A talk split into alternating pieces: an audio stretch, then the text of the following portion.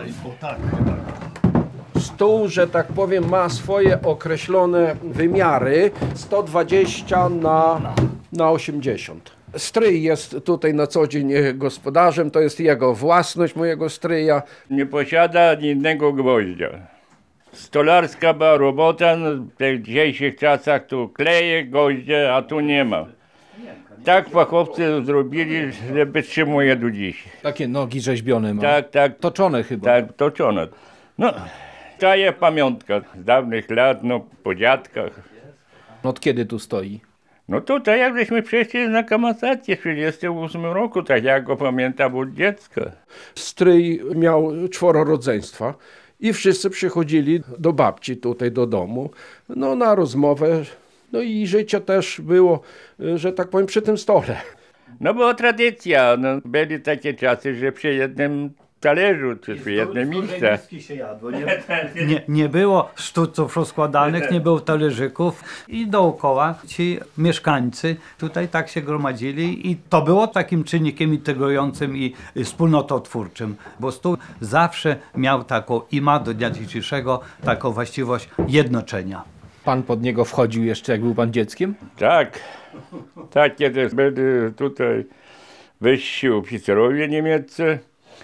Ja tu się kształtałem, miałem dwa lata wtedy podobność i wyjął ten oficer wyższy pistolet położył na stole. To ja się schwycił za pistolet. Tutaj rodzice, co będzie dalej? A on pogłaskał mnie prawdopodobnie, wyjął z kieszeni czekoladki, dał mi, mówi, takiego samego mam w domu. Czysto po polsku mówię. Nie był to pewnie z Werchmatu SS, tylko żołnierz. Najczęściej to byli ze Śląska, wcieleni wiadomo do armii. Jak tutaj nieraz dyskutowaliśmy o, z księdzem Władysławem, o losach tej naszej rodziny i tego miejsca, wczytałem się ostatnio w dzienniki Klukowskiego dotyczące Zamojszczyzny, wysiedlenia tutaj z Dyszkowic. To i w międzyczasie wracało to w dyskusji i na myśl naszą, że żeby ten stół potrafił przemówić, to on by nam wiele rzeczy wyjaśnił. No ale niestety, nie mówi, ale stoi i jest. To przy tym stole to właśnie siedzieli, czy spożywali posiłek ci z Besarabii, z Jugosławii, no i ci, którzy tutaj mieszkali, którzy pracowali jako parobkowie. No jest symbolem pewnego rodzaju.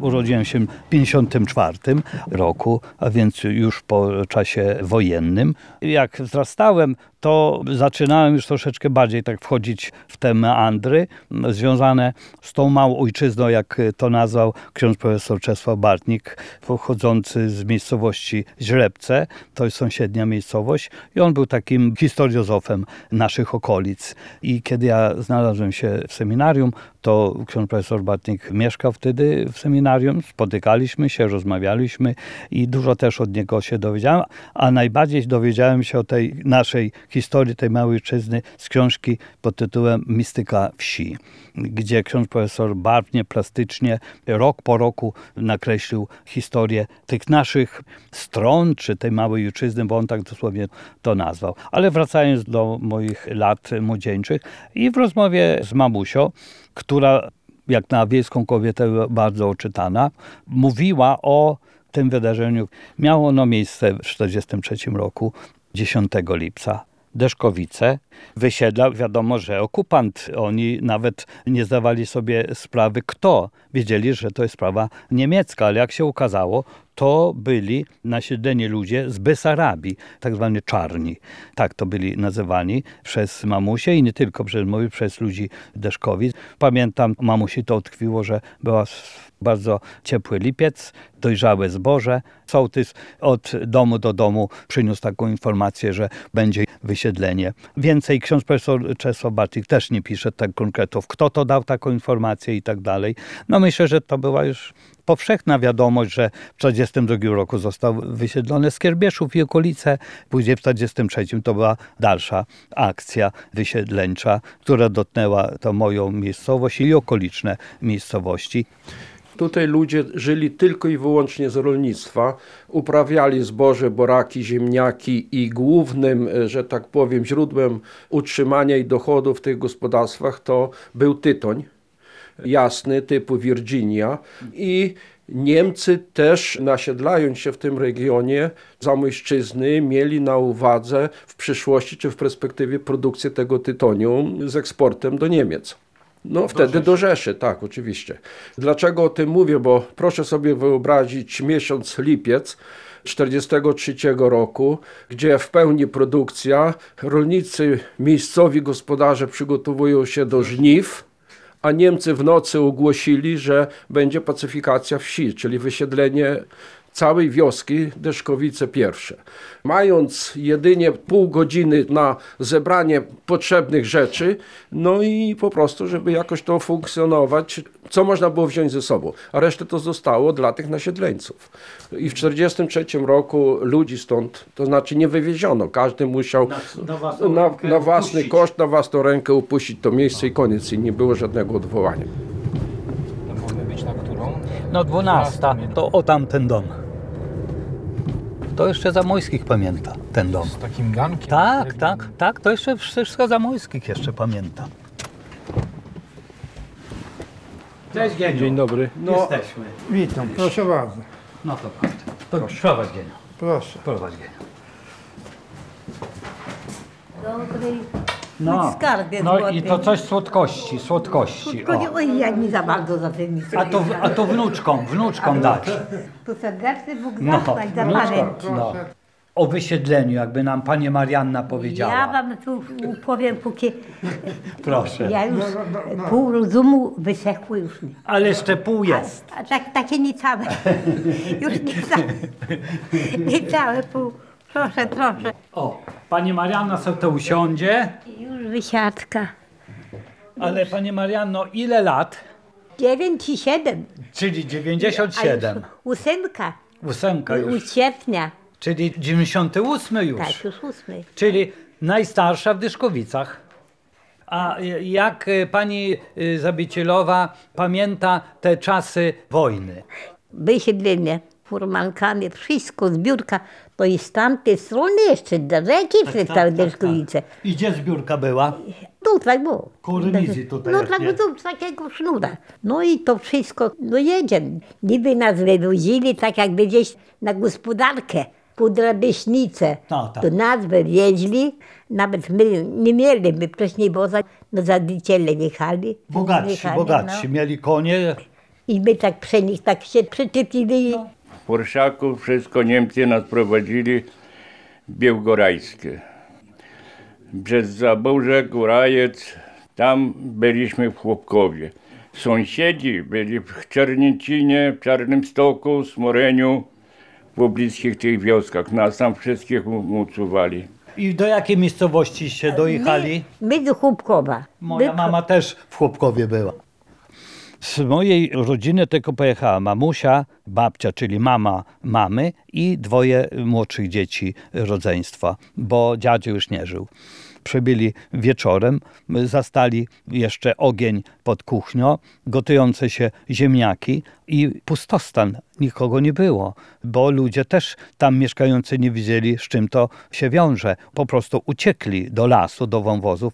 Wieczorem dopiero, czy rano, przyszedł starszy człowiek, dziadzio, z tego domu pod ukradkiem, z wielkim takim bym strachem, kto to jest, kto w ich domu się znalazł, bo oni nie wiedzieli. No i dopiero jak się ukazało wielką radością, że to Polacy z tych niedalekich miejscowości zostali wysiedleni, no i zaczęła się taka koegzystencja tych ludzi. A to czekaj, Łodziuniu, to jeszcze dalej, jeszcze dalej wyjeżdżali Jasiek, Misiarz, te nasze stryje, córny. Wyjeżdżali do Gorajca, do Latyczowa, do Zaburza, tam, Tam, tam, tam te strony. okolice Radycznicy. No i my potem siedzimy tam, do takiej stodołyśmy tam W Chłopkowie. w Chłopkowie. Ani nas tam kto zaprasza. Czy ma co jeść, czy nie ma? I siedzi, jak tu będzie, co tu będzie. A Tak. gospodarze w tym Chłopkowie byli ci tam? Ci... Byli, byli. No, siedzimy w Łodziuniu, siedzimy tam z tydzień czasu, może troszkę lepiej. Jeść się chce. Tu jeszcze Władek, te wszystkie były małe dzieci. małe dzieci. Tak. Poszłam tak do jednych, przychodzę i proszę może o jakiego mleka. Dla dzieci. No i nie wstydziłam się, żeby żebrać, żeby dać. Bo głód, bo głód. Tak, no. A oni tak siedzą, pamiętam, trzy chłopy było i matka z nimi, jedzenie to mieli, tak patrzą się na i rozumiesz, nie dali mi nic. Nie dali mi nic. Wyszło nic. To wszystko takie, gdzie może jakie jabłko, jakaś tam gdzie gruszka, tak żeśmy się tak żywili. Babcia została jeszcze chyba kilka tygodni i później przemieściła się, nie wiem, już tak szczegółów nie znam, do Kulikowa. I tam cały czas wysiedlenia, już tam babcia mieszkała. I, i mamusia po przespanej nocy, a może nie przespanej nocy, zdecydowała się powrócić wraz z kuzynami do domu rodzinnego, bo stryjo chciał jeszcze zabrać tam jakieś rzeczy, które pozostawił. Myślał, że mu się uda się to zabrać, czy nie wiem jak to się zakończy, ale mamusia przyjechała z nimi i zgłosiła się do domu rodzinnego, już tam byli ci nasiedleni, no i zapytała, czy ona może być tutaj za parobka. Oni się zgodzili. A jak się nazywali? Pamiętam tylko imiona Rudolf i Hanna, ale nazwiska to mamusia nie przekazywała. No i tam pracowała u nich. U nas był z Jugosławii, ale człowiek jedyny dusza był. I mama pierwsza wyczuła, podeszła, mówi, pójdę ja o tutaj, bliżej gdzie moja chałupa i tu zabiciela. I tam podejdzie, mówi mama, żebym się bała, jak nie wiem to. Kto tam jest? Że może gdzieś to nie mówi, gdzie zabiję. Zabije. Podeszła tam do tego, no przychodzi i akurat mówi ten, dowiedział się tam jaka rodzina i kazał mu już wezmę. To mama mówi, ja się uczepiła. I był Michał, Michał Misiarz swoje Franciszko. No wiem, Tak. wiem. I on kosił i my obydwie odbierali, to my całe żniwo robili. Y, Jako za parobkaście byli w swoim domu. Nasza chałupa była wolna i my do swojej chałupy wolne. A my wyszliśmy tam z Chłopkowa, zabiciele zostali W Chłopkowie. w Chłopkowie. A my dobrali mi się wszystkie i tutaj Wojciech się czepił. Jedne byli u stryja u Pawła i u Bobra byli i u Chwiczaka Bartka byli i u Czopa byli. Mama to jeszcze moja uczepiła, że u Czopa był. A może jakieś nazwisko pani Marianna pamięta? Tych czarnych. Jano swojego. No jak? Ma Bauer Adolf. I on tutaj był i taka małżonka, taka ładna, usiadła, ale bardzo dobre ludzie. Mhm. I troje dzieci, jedna dziewczynka Katy, chłopak Adolf, a jeden Rudy. I bawili się z moim bratem Władek Jasiek. Bawili się, wiesz, No tak, dzieci z dziećmi. Dzieci, z dziećmi. Coś się pozadraszyli. Posprzeczali, Posprzeczali się i już potem oni nie pójdą, się boją.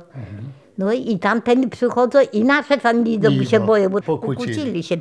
Za dwa dni jakie przychodzą te ubydwa, do ten rudy, kamradę, chodź, on cię nie będzie bić. Już im się przekrzyk i po- No, Pogodzili się. Pogodzili się, no i potem cały czas tak jednego. To jest najstarszy dom w Deszkowicach, który właśnie pamięta tamte czasy smutne okupacji, a konkretnie ten czas wysiedlenia. Ząb czasu widać po jego węgłach, lata, które ten dom mógł, Józiu, być pobudowany. Tak jak mama mówiła. Ja tak wnioskuję, że w 1910 roku. 1910 w tym domu. Parobkiem to była moja mama, Helena Poździka z domu Kuranc.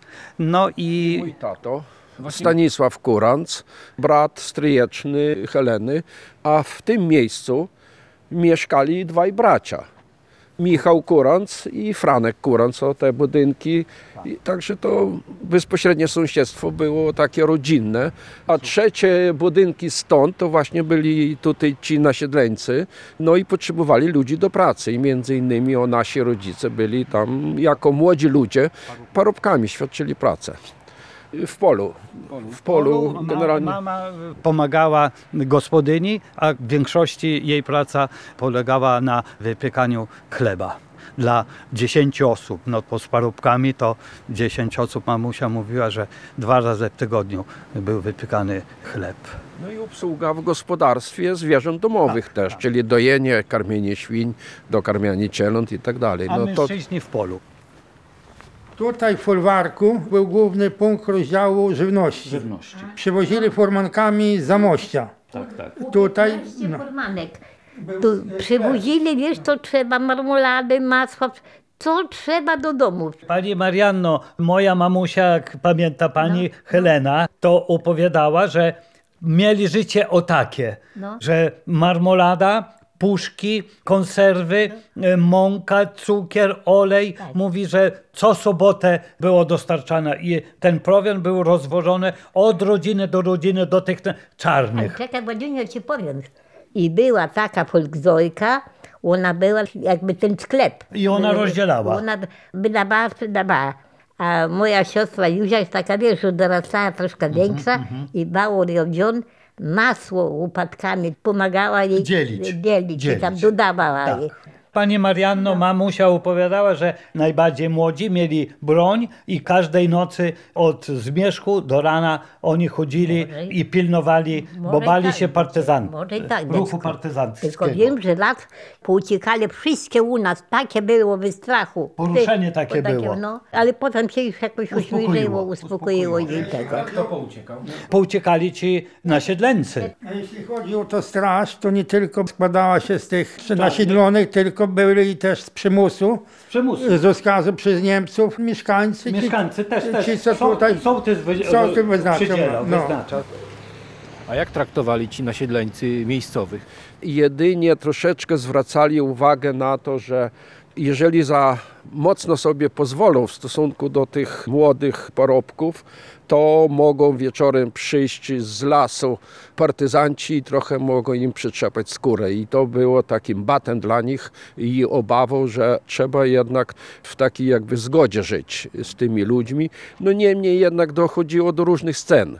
Było bicie batem przez tego właściciela były takie sytuacje, że jak mi tato opowiadał, że ustawił właśnie ich wszystkich na tle stodoły, rozłożył CKM i powiedział, że ich wystrzela, bo w polu za mało wysadzili tytoniu w miesiącach maj, czerwiec, bo on zakładał, że to więcej powinno być wykonane przez te, no to dzieci, bo to byli 17-16-latkowie, czy nawet 18-latkowie. No i nie doszło do tej tragedii, bo właśnie ta gospodyni zasłoniła rękoma jakby te nasze polskie dzieci. On nie wykonał tego wyroku, bo miał takie prawo. Miał Gospodyni ta nasiedlona, tak? ta nasiedlona. No i później jak tato opowiadał, że odeszła na bok i zaczęła tego swego męża przekonywać, że ty w tej chwili możesz ich rozstrzelać, ale przyjdą w nocy i z nami się rozliczą. No, a my chcemy jeszcze żyć. No i machnął ręką, że tak powiem, ale oczywiście nikogo nie przeprosił, tylko skarcił batem. No, za takie złe zachowanie w jego odczuciu. Na wiosnę w 1944 Ale no, roku tak, tak. już uciekali, że tak powiem. Mówi ta gospodyni, u której tam mama No, była no. tym parobkiem, No, tam no, u koranców. No, no. Było chyba dwa duże tuczniki, czyli świnie, Aha. zabili i mówi, Hela, weź, mówi, to słoiki, umyj, bo trzeba to przygotować. Ale mamusia mówi, no ale na co? Bo jeszcze tak nie spodziewała się, no, no. że oni już mają uciekać, nie? ale oni już oni wiedzieli. by- Oni byli już uprzedzone. Tak. I tę rąbankę przygotowywaliśmy i w te słoiki mamusia to wszystko napełniała i do pieca tego chlebowego i zapiekane było to, czyli bo można powiedzieć wekowane, nie? No, no, A bo mówi, my wyjeżdżamy, to żebyśmy mieli na drogę, ale popatrz, mówi Hela, resztę to wszystko pozostaje dla was. A mamusia tak mi wspominała po latach, przecież mówi, no, no. jakie to wasze? To jest nasze, bo mama pracowała jako parobek w domu rodzinnym, tak jak i pani No, u no, siebie no. w domu rodzinnym. I czekajcie, Władziuniu, powiem ci jeszcze. Potem gdzieś te rodziny powywozili, Tak. nie było tych dzieci. Cztery pierwsi wyjechali żony z dziećmi, a mężczyźni zostali jeszcze. zostali. Zostali. Tam wielkie byli takie wypadki, że tam dużo ich Wybili. wyginęło. No. Jak odchodzili, zabrali nam wszystko. Nic nie zostawili, nawet ani łyżki, ani widelca. Piękne drzwi jakieś tam były. No stołu nie mogła zabrać Ale chyba. piękny stół został. Co za ciężki był? Po prostu wywózka była tradycyjnym środkiem transportu, czyli konie i wozy. Nie można było zmieścić tego stołu na te wozy, bo wywożono wszystko. Ptuczniki, pierzyny, szafy były tutaj z takimi środku lustrami trzydźwiowe. To wszystko zostało wywiezione, nie tylko z tego domu, z naszej rodziny, to po kolei taka była gospodarka rabunkowa wręcz. No Ale i prawdopodobnie nie dojechali oni do Jugosławii. W więźnieckich lasach partyzantka ich rozparcelowała. No ich los nam nie, tak do końca nieznany jest. Ten, w lasach więźnieckich tam miało się wszystko zakończyć ich wyprawa.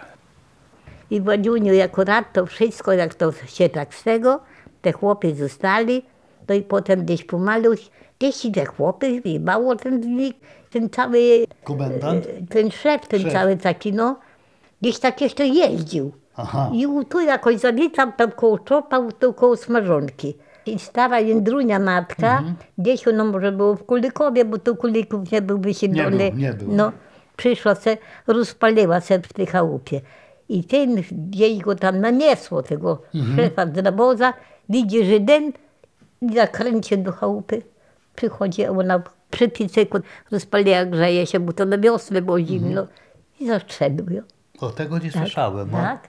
I potem stamtąd Jędrunio, to Jan Tekitowski przynieśli ją, te pomarańskie stare, Jędrunia matkę, tu do króla. I król nieboszczyk zrobił trumnę. To nie tak, że Bo to była rodzina, z królami to była tak, rodzina.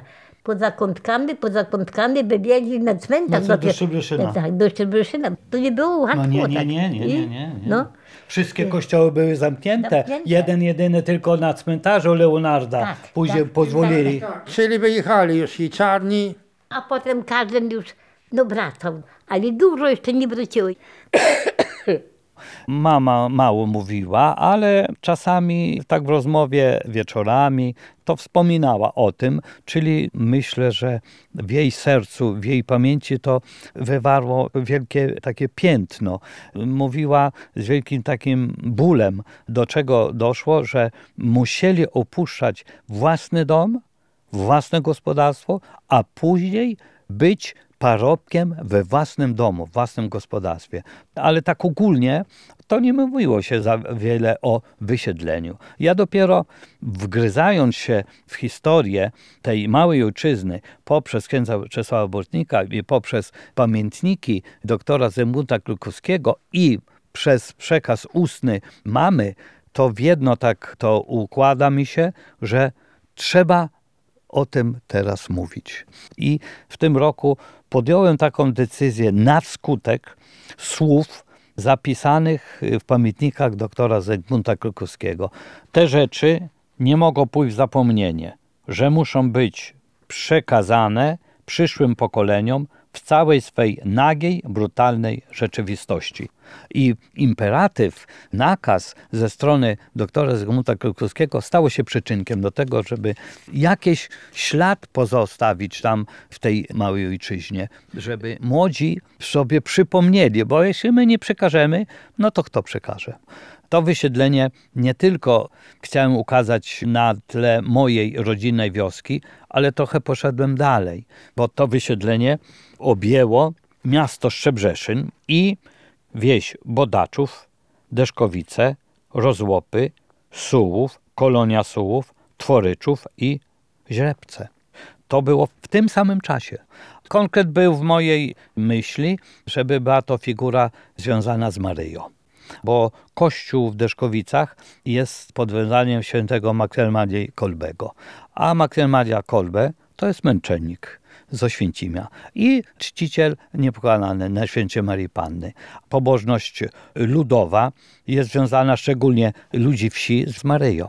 I sobie pomyślałem, że jakby Maryja patrzyła na ten kościół, na Maksymana Maria Kolbego i ci ludzie, którzy uciekali z tych domów rodzinnych, na pewno uciekali się pod przemożną pomoc Maryi. Jadąc do tych miejscowości blisko Radycznicy, właśnie tą drogą, gdzie teraz kościół jest postawiony. Ja to tak nazwałem taka Via Doloris, droga cierpienia.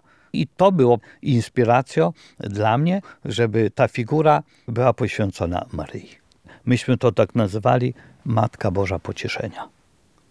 przyjąłem to bardzo pozytywnie z pewnym pytaniem, czy my temu wszystkiemu podołamy i poradzimy. Natomiast no, ksiądz Władysław powiedział, że najpierw trzeba wyjść z jakąś inicjatywą, a później zobaczymy.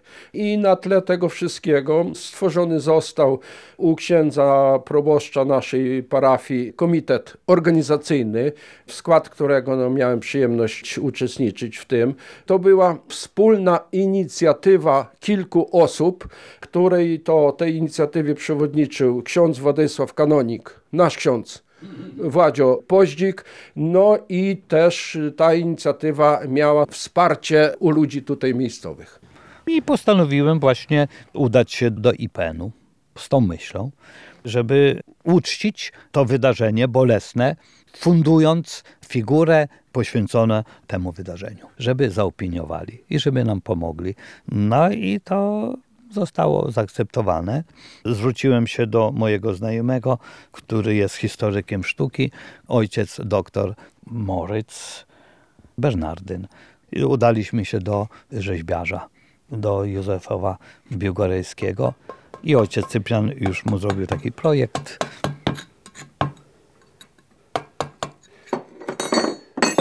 No rodził się trochę w bólach ten pomysł.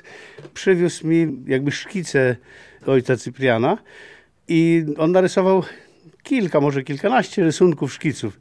I mówi, wymyśl coś z tego. No to jakby z każdego rysuneczku coś tam wziąłem, żeby tak, i wilksyty i wilksyty, żeby ja był zadowolony, bo oni tak chcą i oni też zadowoleni, bo tak chcieli. Jest to bryła ponad dwa metry wysokości i rysunek jest płaski, nic nie można z niego wywnioskować. Natomiast przy pracy wymyśliłem, że jakby Matka Boża siedziała w grocie. Czyli jakby takie naturalne zadaszenie, które jakby chroni ją przed deszczem, przed śniegiem. I pomalutku jak wgłębiałem się, robiłem coraz większą niszę, to mi się tak jakoś tak, no że to dobre, że to akurat takie ma być, że tam przy kościele tak pasuje. I ta opieka, właśnie ten płaszcz, ręce rozpostarte, jakby brała w opiekę. A tam właśnie to jest na tym pomniku zmartwienie, niedowierzanie, no tragedia ludzka, która się dzieje. A matka mówi, chodźcie.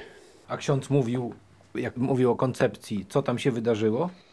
Tak, to rozmawialiśmy dłuższy czas na ten temat, żeby, żeby uchwycić właśnie tą trwogę w, w tym pomniku. Jednocześnie i nadzieję, no bo ta Matka Boża to jest jakby taką nadzieją. Paręnaście razy żeśmy się spotykali i przy różnych okazjach, co by jeszcze, co by dodać. Oni tam jeszcze chcieli dużo dodać, a ja wiem, nie, nie róbmy odpustu, to ma być konkretnie symbole, które mają tylko zaświadczać o tym, co się tu stało Tam cztery postaci są, tak? cztery, młodsze i starsze, jakby pokolenia, które zastały to, co zastały, no, tragedię i tyle. Jedna ręce opuszczone, że już nic nie zostało. Druga jeszcze podnosi, bo jeszcze błaga, może się uda, może się nie pójdziemy. Zrezygnowanie, no tam wszystko się mieści. Każda postać ma inną jakby symbolikę. Myślę, że to, co mi w tych rysunkach, w szkicach przedstawili, to jakby, no oddałem to. I także w kamieniu wszystko jest, tylko trzeba odpowiednio popatrzeć na niego. No, odbiera, odbiera, sprawdza się, co się zepsuło i od nowa się robi.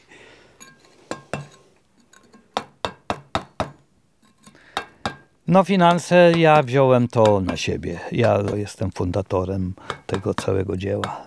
Chociaż IPN tutaj w osobie pana Romanka zgodzili się, że ewentualnie tę płytę mogą zasponsorować, ale sobie powiedziałem więcej trudności aniżeli, aniżeli jakiejś tej pomocy i ja to wszystko wziąłem na, na siebie.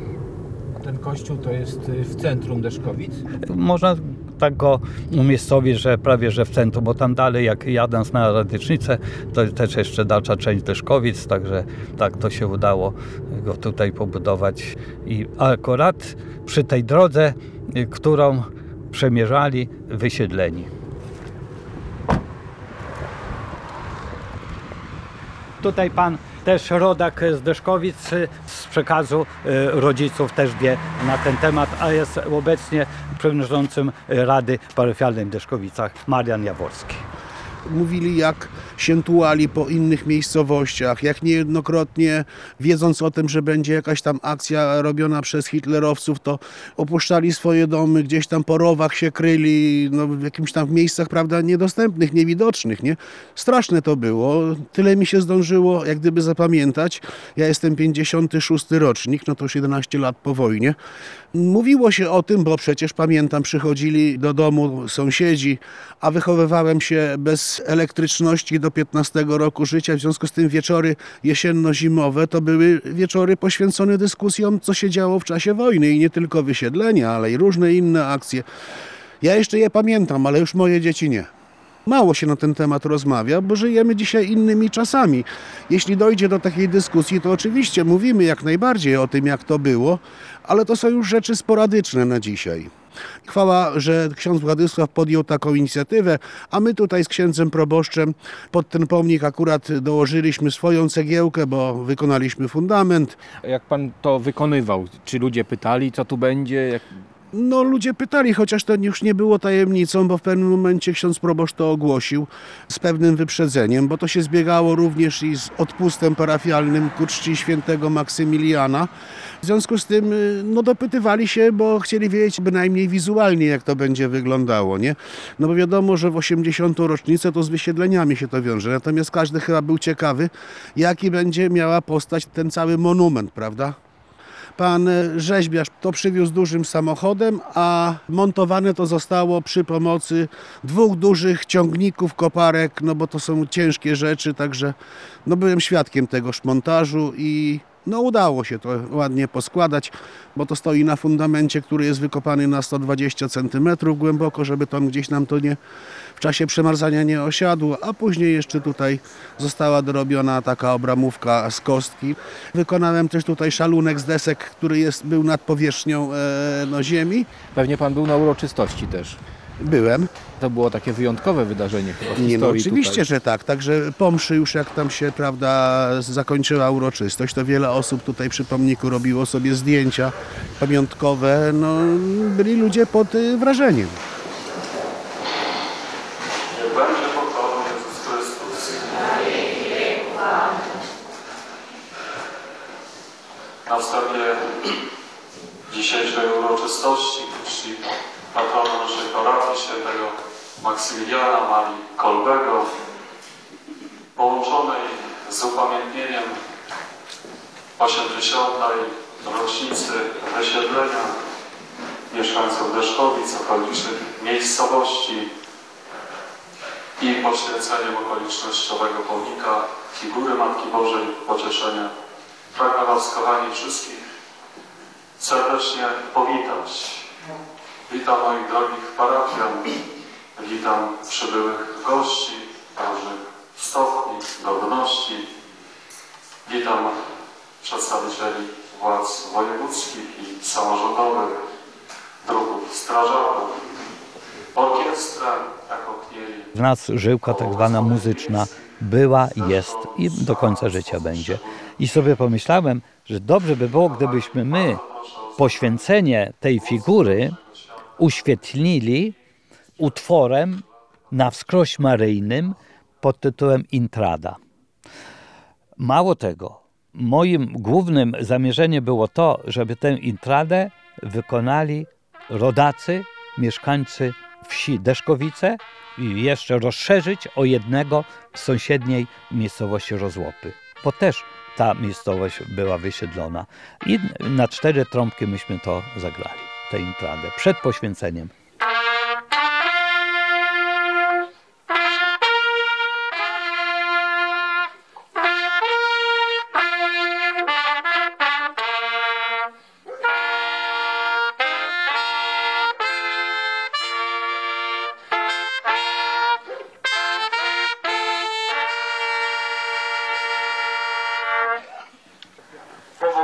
Panie tę figurę Matki Bożej Pocieszenia. Niech nam przypomina, że Maria jest Matką Chrystusa i naszą Matką, do której możemy się uciec w każdej potrzebie. Spraw także, abyśmy jak ona naśladowali Chrystusa, naszego Pana. Chciałem, żeby ta uroczystość była ubogacona uczestnictwem naocznych świadków tamtych chwil wysiedlenia. Myśmy z tym zaproszeniem na tę uroczystość z jednym z członków Komitetu Organizacyjnego, Piotrem Korancem, się udali do tych osób. Różni ludzie y, nam podpowiadali, gdzie jeszcze, w jakiej miejscowości ktoś żyje, mając te ponad 80 lat, ponad 90 lat. I myśmy do tych ludzi jechali. To są ludzie no, bardzo szlachetni, którzy przeżyli te swoje lata w ciężkiej pracy i o, o nich nikt nie pamiętał. I udało nam się zaprosić i zgromadzić pięć osób. Pierwszym takim człowiekiem, który został zaproszony, to był Franciszek Mazurek, pochodzący ze Źrebiec, a mieszkający w Lubartowie. Byłem u niego osobiście. Drugi świadek to mając 96 lat, Dyszkowic drugich, Poździk Jan. Trzeci świadek, Pietrykowski, Seweryn, chyba 80 lat. Czwarta osoba to zabiciel Marianna. To by było chyba tyle. Ale w moich myślach jeszcze pojawiła się taka rzecz, żeby podczas tej mszy świętej zagościł namacalny dowód, który jest takim artefaktem, jak to teraz my mówimy, tamtych mrocznych chwil tamtego wysiedlenia. Z domu tego rodzinnego, gdzie mamusia była parobkiem i wielu innych parobkami, jeszcze zachował się stół, przy którym ci nasiedleni koloniści właśnie spożywali posiłki. Oni tego stołu nie zniszczyli, nie spalili, nie wyrzucili i on do dnia dzisiejszego ten stół jest. Tylko musiałem przekonać tego Józia, bo to stryjeczny brat mojej mamy, kurant Józef. No bo po co to, no może brudny, może trzeba, ja mówię nie, nic nie trzeba tam go odrestaurowywać co najwyżej umyć, żeby był czysty. Niech on ząb czasu ma na sobie, bo to o to chodzi. No i się zgodził na to. Dyskutowaliśmy na to właśnie, że to by było prawdziwe odtworzenie historii, nie tylko rodzinnej, tylko wspólnej, a związane z wysiedleniem z wojną. Mówił ksiądz, że chciał pan odrestaurować. No, no trzeba było go tam troszeczkę doprowadzić do porządku, ale to z tego z dawnego kurzu. Jak ten stół był transportowany? Do kościoła na te uroczystości, a to już był stryja temat, niech on dopowie. No szwagier, pan Jaworski chyba był przy kościele. Był, był, był, był dzisiaj. Był. To już była jego sprawa, bo on ma Samochód z przyczepką. przyczepkę, poprosiłem go, przyjechał, zawieźliśmy go i no tak, żeby się nic nie stało, to trzeba było odwrócić go blatem do dna przyczepy, bo nogi można było połamać. Nie było problemów. Na ciężar też nie jest ciężki. I do tego spoprowadziło, że przewędrował stół do kościoła. I na tym stole były położone książki. To mistyka wsi księdza Czesława Bartnika i zapiski z okupacji doktora Zygmunta Krokowskiego, mówiące o wysiedleniu. Ja jeszcze postawiłem stary krzyż, no i wiązanka z biało-czerwonych goździków, takie były kwiaty postawione, taki bukiet był. I też mi zależało, żeby byli naoczni świadkowie pośród nas. I te osoby w kościele przed ołtarzem, tak dookoła tego stołu sobie uczestniczyli w tej mszy świętej. Ja musiałem im wytłumaczyć, dlaczego przy tym stole siedzą, a nie siedzą w ławkach w kościele. Bo mówię, ten stół jest związany właśnie z tym mrocznym okresem, którym na imię wysiedlenie. No bo samo świadectwo to było mm, słowo przekazane przez naucznego świadka. To jest najważniejsze w takich wypadkach. Później przedłużając, kochani, bardzo proszę o zabranie głosu naucznego świadka tamtych dni sprzed 80 lat, pana Franciszka Mazurka, pochodzącego ze Źrebiec, a mieszkającego obecnie w Lubartowie. patrzę na kolegów i koleżankę jedną, którzy siedzą obok mnie, którzy pamiętają ten okres w jakiś tam swoisty sposób. Ja nie będę długo zabierał głosu ze względu na kłopoty zdrowotne, ze względu na czas. Ja tylko chcę przypomnieć, że te rzeczy działy się dziesiątki lat temu. Niestety okazuje się, że nie tak daleko, przepraszam, to nie jest taki specjalny wybieg, powiedzieć, że te moje wspomnienia są z okresu wojny, a przecież wojnę mamy dosłownie prawie za granicą. Po prawej stronie, przy ołtarzu Pana Jezusa, siedzieli. Co pan czuł wtedy w kościele? No różne myśli były. Nawet i łzy polecieli. Tak to było. Przypomina się to wszystko. No ale jest to najważniejsze, że trzeba przekazywać młodym pokoleniom. A dzisiaj młodzi ludzie nie chcą tego słuchać, bo jest im dobrze. Bo wtedy się słucha, kiedy jest źle. A jest dobrze, to nikomu nic nie trzeba. Ani Boga, ani przyjaciela. Ale niestety to trzeba o tym mówić głośno i dokładnie. W kościele krzesła porozstawiane. Słuchali, my tam wszystko robili, zdjęcia jedne robili. No i odprawiało się w kościele wszystko jak trzeba. I kazanie było. Kazanie, orkiestra, spowiedź, wszystko było jak trzeba. Potem tak to Mama podziwiali. wspominała, że tam w kościele, mówi Władzio przyszedł, usiadł tutaj koło mnie No tak. i ta była zadowolona, że mówi, czego on tutaj mówi, No, nie ja. gdzie indziej, tylko no. No, bo, to, bo tak trzeba. No, no. Dobra, no. Jedziemy. Na razie Geniusz, Dziękuję za- dzięki też. Ta figura i ta uroczystość, ona poszła w głąb.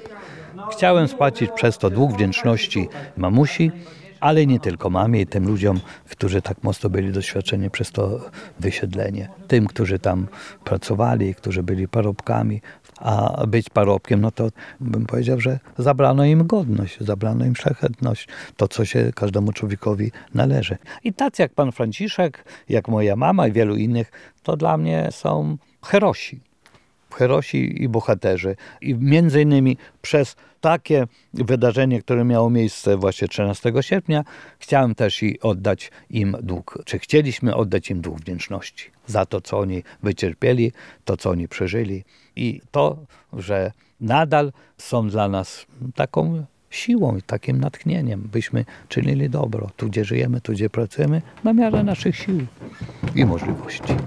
Stryju, weźmy go, trzeba tutaj w tym pomieszczeniu ten stół postawić w poprzek, żeby była bardziej dostępność do niego. Jest na swoim miejscu Stół jest rzeczą martwą, ale on ma już swoje przyzwyczajenia do tego miejsca. Ale on i przemawia. Tak jest. On przemawia. No. On I on nas to dzisiaj zgromadził, zjednoczył. na tle tej historii dotyczącej tego stołu w imieniu Stryja chciałem zaprosić, żeby usiąść przy tym stole, posmakować cybularzy zamojskich i wtedy będzie przekazane odczucie, jak się dobrze będziemy czuć siedząc przy tym stole. Zapraszamy. Rozpoczynamy to biesiadowanie, jak to niegdyś bywało przy tym stole. To co, smacznego. Smacznego.